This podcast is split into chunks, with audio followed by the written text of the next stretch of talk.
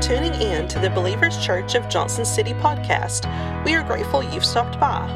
Regardless of where you are in your faith journey, we hope today's teaching is both challenging and also encourages you to move closer to Jesus. You can subscribe to the podcast if you want weekly messages, leave a review about your experience, and if you wish to become a giving partner, you can do so by giving online at believerschurch.tv. And of course, we want to encourage you to come see us in person. We're located at 6110 Kingsport Highway in Johnson City, Tennessee. As always, we hope you enjoy today's message. I have to say, Tammy just told me to relax. And the, the strange thing about speaking in public is that it scares most people to death. But when I'm up here, I'm okay. I think it's everywhere else that I that I am in life sometimes when when when the mind can can really bother you. And you know, I have to say that as before we get started, and this will lead into what we're going to talk about today, that spiritual warfare is very real. And I um, I've had the, the hardest 48 hours that I've had in in over a year, and then that's not an exaggeration. I'm looking back to October of, of 2019. This is the hardest 48 hours that I've had in, in a year. There have been very, on a positive side, the scale looked good this morning because I've not felt like eating. But it, it's been very, very hard. And my, my prayer as I go through these things, because this is not my first rodeo with these things, is though he slay me, I will serve him and I will continue. I will not stop until I breathe my last breath. I know what Jesus has done in my heart. I know what Jesus has done in my life, and every outcome, regardless of what happens, that's what I'm about. I know the alternative. I've been there. All right. Now, uh, the Christian author and therapist, Dan Allender, and I don't know how many times I've read this quote, especially yesterday. I love this, and it's going to lead us into this, this series that we're starting today. The desert and we can't really seem to get out of the desert for some reason. Like like we've been in this in the wilderness series for three weeks in which we were talking about Jesus in the wilderness for 40 days. Now we're going to be for 10 weeks with the Israelites for 40 years. Listen at this. The desert shatters the soul's arrogance and leaves body and soul crying out in thirst and hunger. In the desert, we trust God or we die. I'm going to say that one more time. The desert shatters the soul's arrogant and leaves body and soul crying out in thirst and hunger.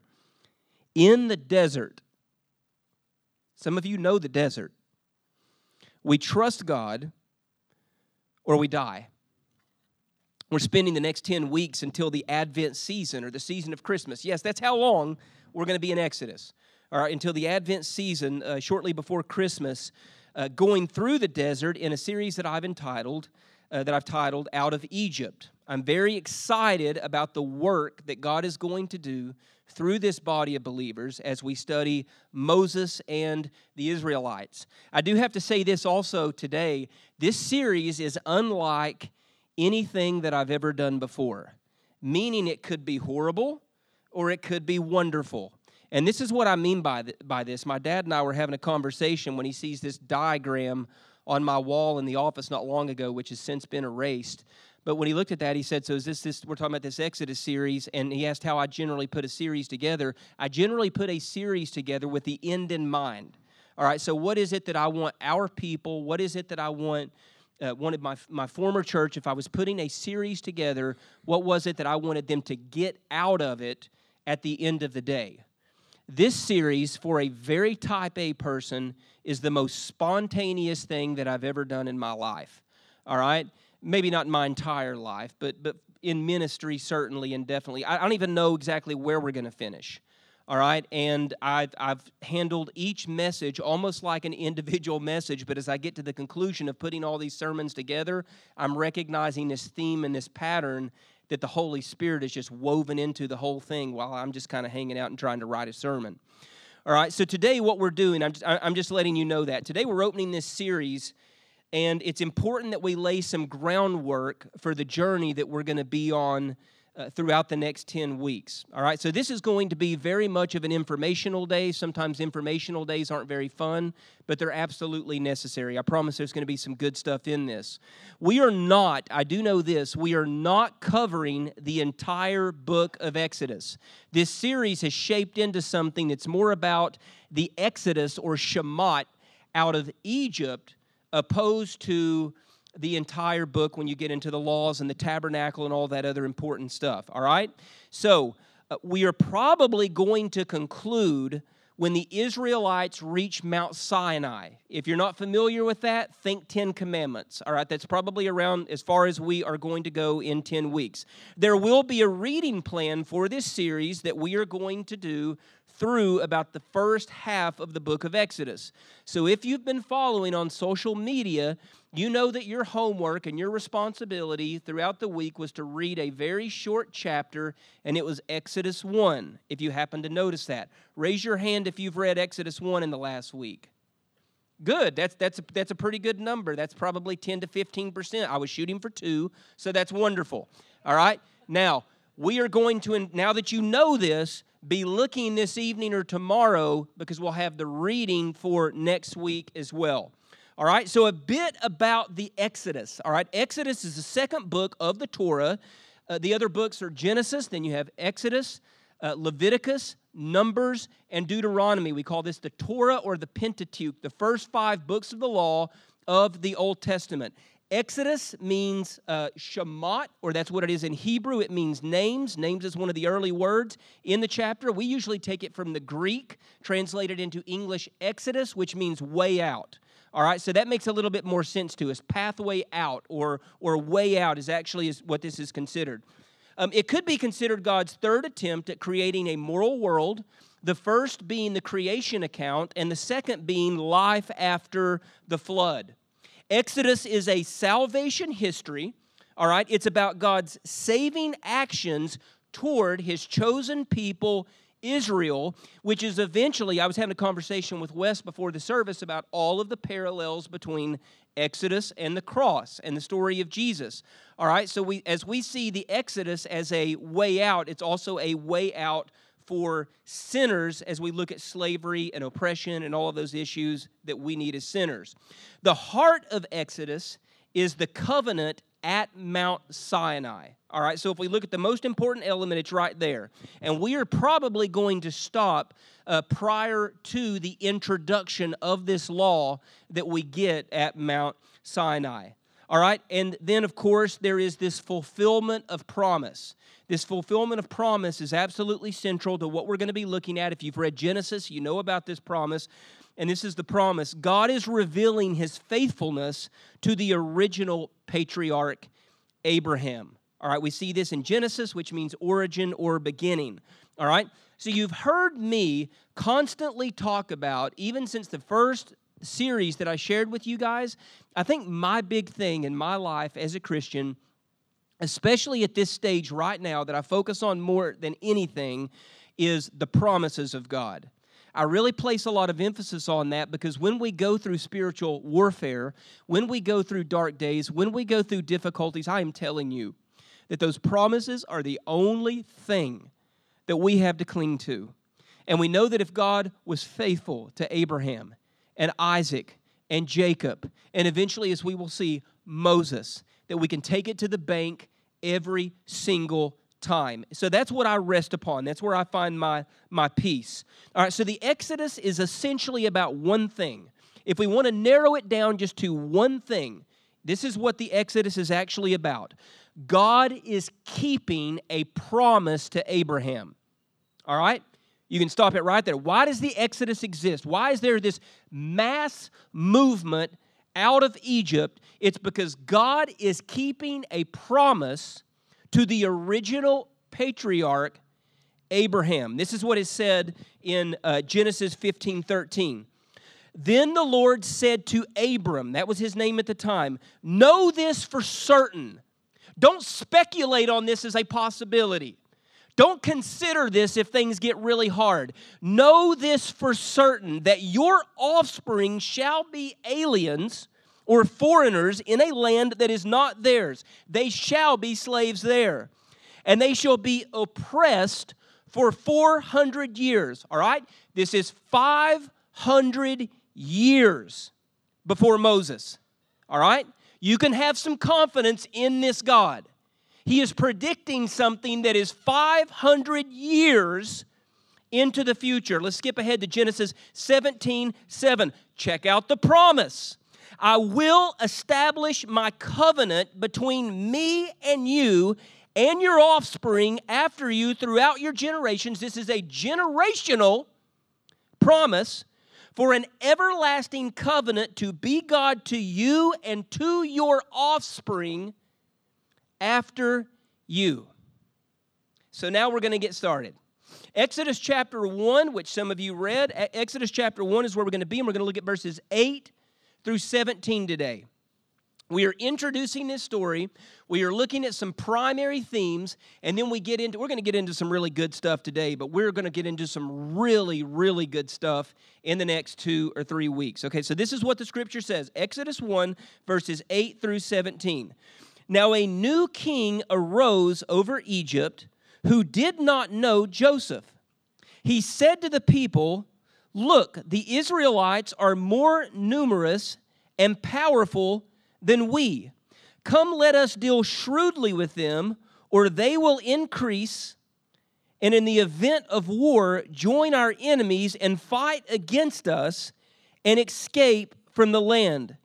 Therefore, this is punishment, they set taskmasters over them to oppress them with forced labor.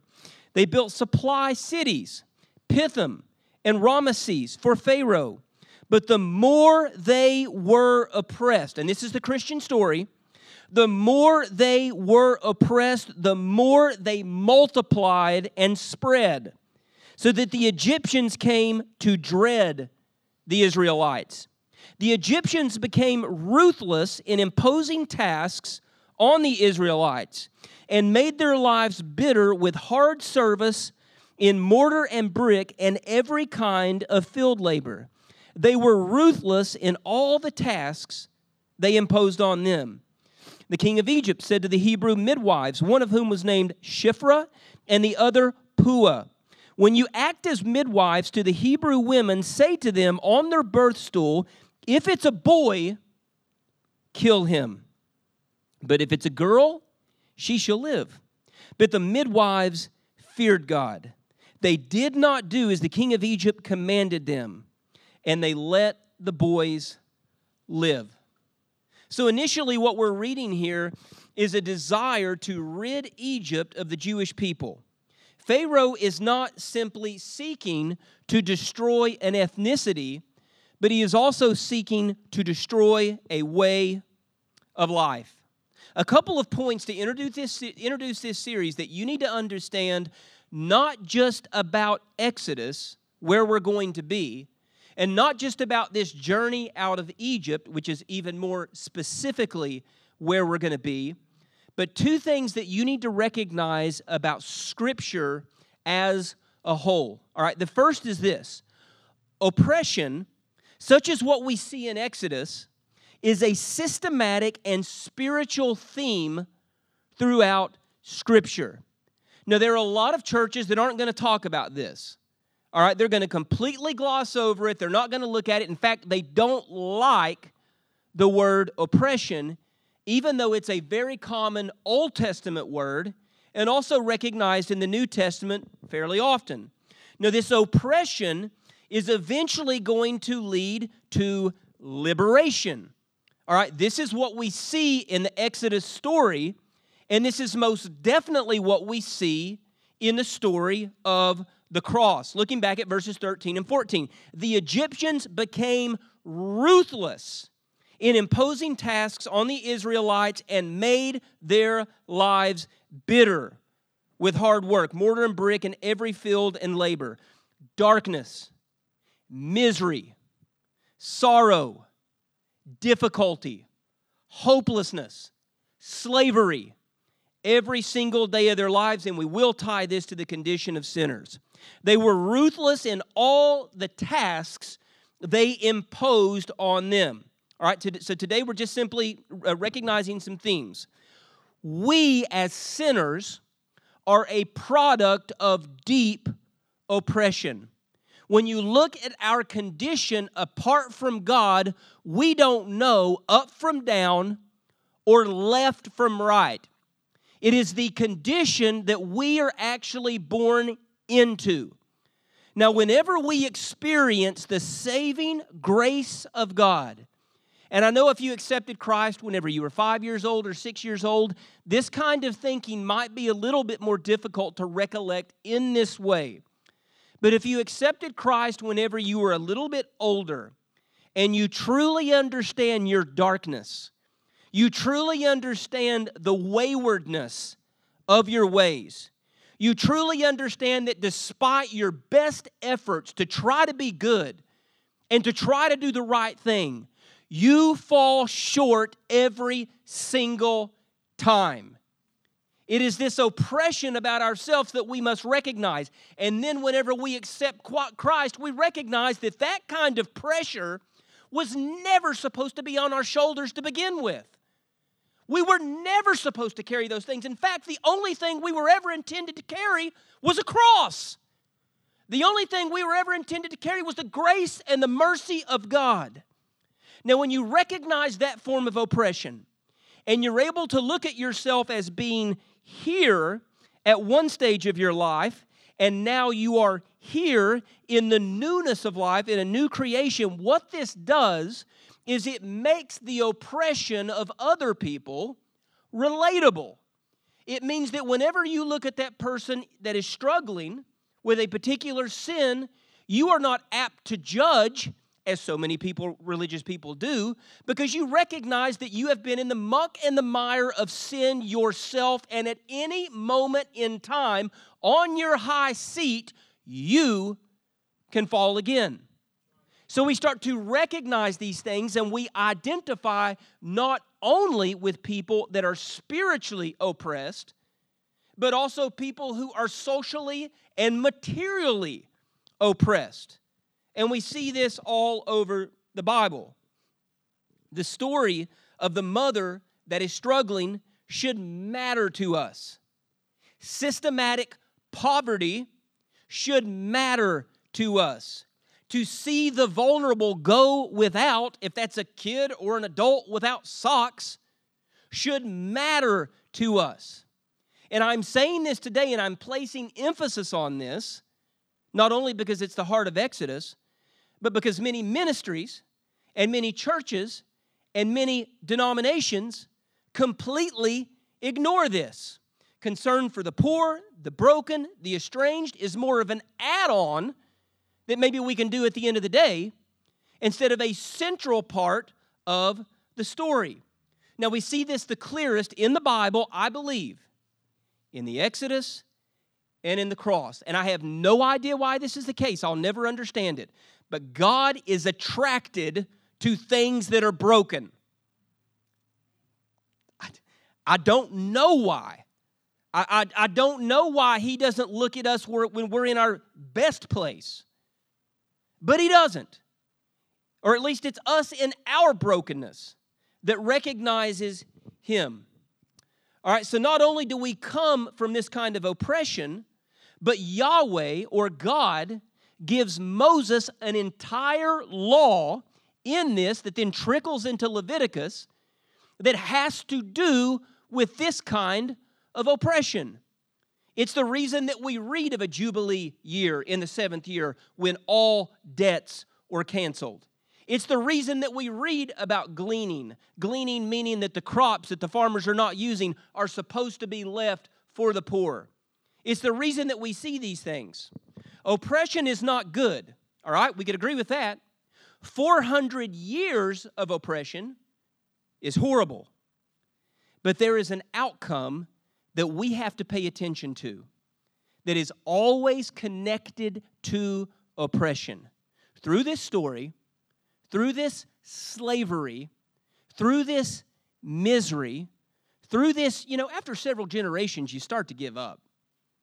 After several generations of this, which, which I don't think we've ever experienced because we don't come from, from a family history of 400 years of oppression, you start to give up. But please hear this because this is where it all is.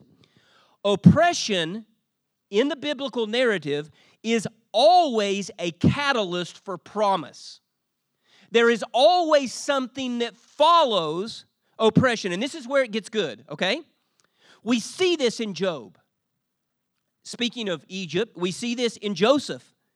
We see this in the major and the minor prophets. And we definitely see this in a boy named Moses that was supposed to be drowned simply because of his ethnicity. Just another Hebrew boy. Just another Hebrew boy that was supposed to be killed. You're going to love this part right here. I'm going to skip ahead. This is Genesis, I'm sorry, Exodus 2:25. I love the way this is illustrated in the next chapter and we're probably going to get to this this next time. God looked upon the Israelites and God took notice of them. All right? Let, let's go straight to the Hebrew. All right? Hebrew is always shorter, it's always right to the point. You're going to love this. So let me read this again. God looked upon the Israelites and God took notice of them. All right, consider your life right now, wherever you are, wherever you are, whatever you're struggling with, whatever kind of mental affliction you're going through, your marriage is about to fall apart, you're struggling because your kids are absolutely driving you crazy. You're super anxious over this, this COVID 19 thing. You're concerned about our president because of, of what's going on with him now having this illness. All of these things that are going on, please understand this. We're talking about the Israelites, but I want you to direct this to your life. This is what this verse is saying God saw the Israelites, God knew. That's the literal translation. God saw the Israelites, God knew. Now let's take this to our lives. And let's really place this in the context of where we are. God sees the guilt and the shame and the fear and the struggle and the doubt and the worry and all of the complexities that you deal with every single day, and He knows.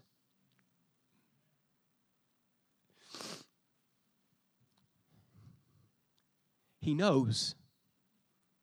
Doesn't matter what you're going through, He knows your tomorrow. He knows the breakdown that is going to take place six weeks from now. He knows the job that you are about to lose whenever you are on cloud 9. He knows the difficulties that you are going to face at that next doctor's visit. He knows the anxiety that you are going to feel whenever you walk out of that school and you're told that your child is not allowed to come back to that school. Whenever a close family member gets this virus and you really start to be full of anxiety, God knows. He knows all of it. Everything about where you are and where you've been.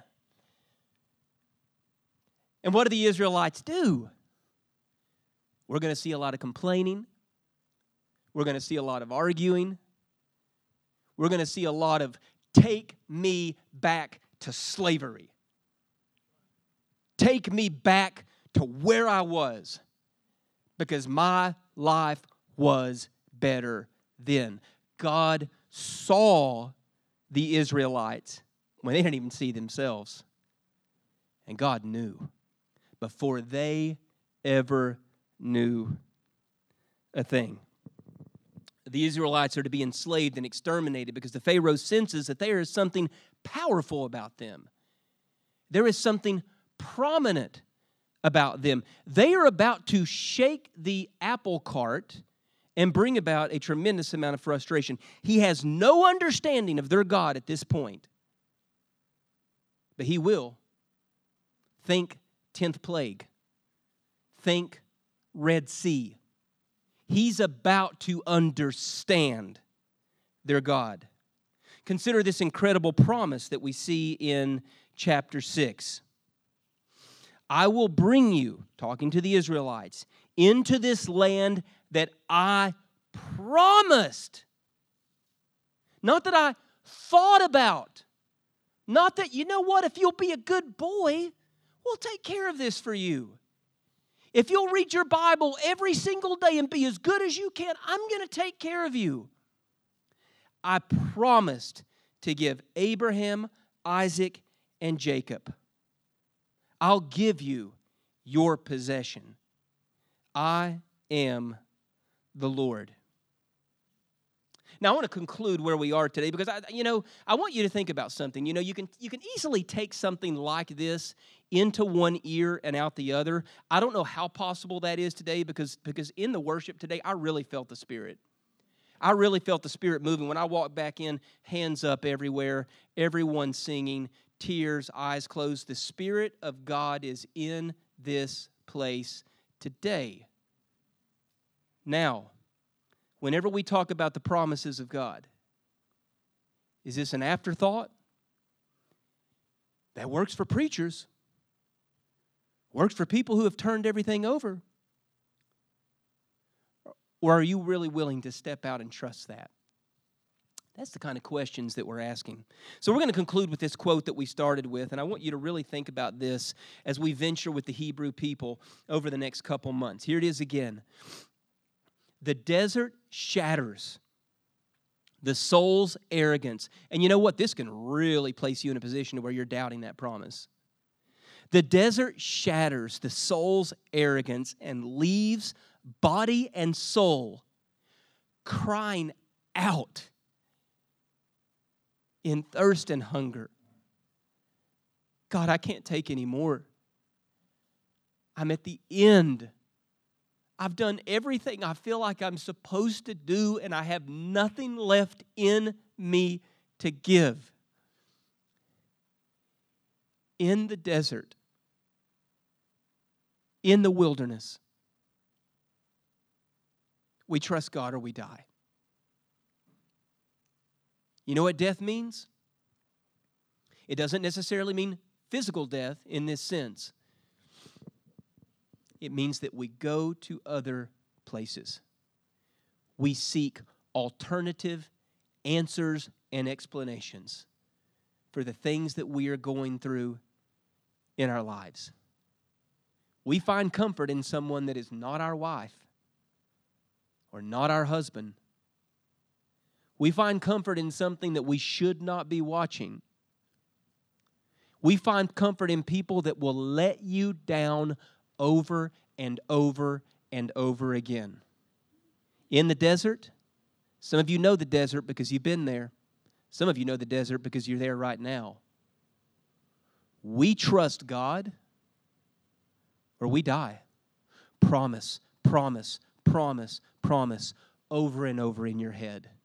Trust it, lean into it, live into it, expect it every single day.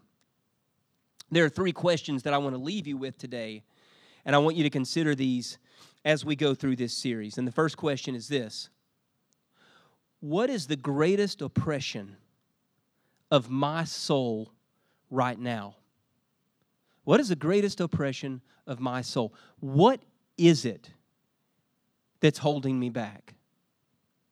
What is it that is keeping me from going forward in this promise? Is it a relationship in my life? Is it a particular sin? Is it the people that I'm talking to? Is it the amount of time that I'm spending on my phone? Uh, guilty, you know, as, as charged with that one. What is it in my life? What is the form of oppression? Why, why am I neglecting that time with God? Why is my quiet time turned into a short reading if I'm in the Bible and then back to everything as you? What is it in my life? What is this form of oppression in my life? Number two, am I willing to trust the promises of God in my life? You see, it's one thing to talk about these promises. It's one thing to suggest that it may be important. And it's another thing whenever the rubber completely hits the road and things are really scary and we have no idea what the outcome could look like that we are willing to step. You know why it looks this way? You know why it seems like nobody else is around? It seems like it's not the rational decision to make. it seems like it could certainly come with problems. That's why they call it desert. That's why they call it wilderness. And in this place, and in these moments, you trust God or you die. And then, number three, can I learn the patience? Because this is the way the promises of God work. Can I learn the patience of God's perfect timing? You know, the Israelites wandered in the, in the wilderness for 40 years. You know how long it should have taken? About 11 days. 40 years. And they wonder uh, 11 days and they wonder for 40 years. Can I learn the patience of God's perfect timing? 400 years is a really long time to be enslaved. You can develop a lot of bitterness in that period of time. You can develop a lot of distrust generationally over 400 years. But guess what? They are not the hated, they are not the despised, they are not the rejected, they are the chosen. As is every dark, miserable, broken, addicted, horrible sinner that calls upon the name of Jesus. With all heads bowed this morning and all eyes closed. You may be in a place, and I, you know, I didn't even really know how I was going to finish this service. But uh, what I want to do is I'm asking, you know, these questions. Is there is there something in your soul that is keeping you oppressed? Is there something that is keeping you from the promises of God? Is there something that is keeping you uh, from that perfect timing? And, and, and what I want to want us to do today, with all heads bowed and all eyes closed, if you know that you are in that place of deep struggle, if you know that you are in that place of darkness, uh, would you raise your hand just simply so we can recognize that today? Thank you so much for your honesty. Anyone, thank you very much in the front. Anyone else, thank you in the back. I recognize those hands that are up. I'm asking you again, what is the oppression that you are dealing with today? Father, we lift you up and we thank you so much. We ask God that you watch over our church, that you keep us safe, that you protect us. But Father, more than anything, we recognize the difficulty and the struggle and the realness of our sin. But Father, help us not to beat ourselves down in our own brokenness, but to trust every single day in the promises that you lay out in Genesis and Exodus, Father, as we get started. And the consistency through the Old Testament narrative that when people mess up, when they erect golden calves, when they worship false idols, when they make horrible mistakes and try to cover those mistakes up like David. That you are a loving God that continues to call your people back. But what we must do is trust in the depth and the mercy and the consistency of the promises that you have given us. We lift you up and we praise you in the name of the Father, in the name of the Son, and in the name of the Holy Spirit. Amen.